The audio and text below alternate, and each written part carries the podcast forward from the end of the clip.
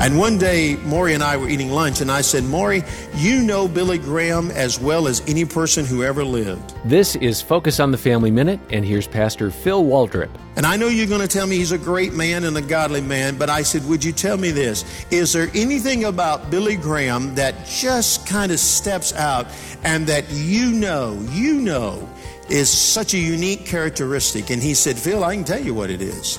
The man appreciates everybody. He said, when we traveled, he said, you couldn't get Billy Graham to a seat on an airplane because he's having to thank the pilots and the flight attendants for flying. When you got to a hotel, he had to thank the front desk and he had to thank all the maids who were cleaning the room. He had to tell them all, thank you. He said, even if they didn't know who he was, that didn't matter to him. He just wanted them to know he appreciated them and he thanked them. Hear more at FamilyMinute.org.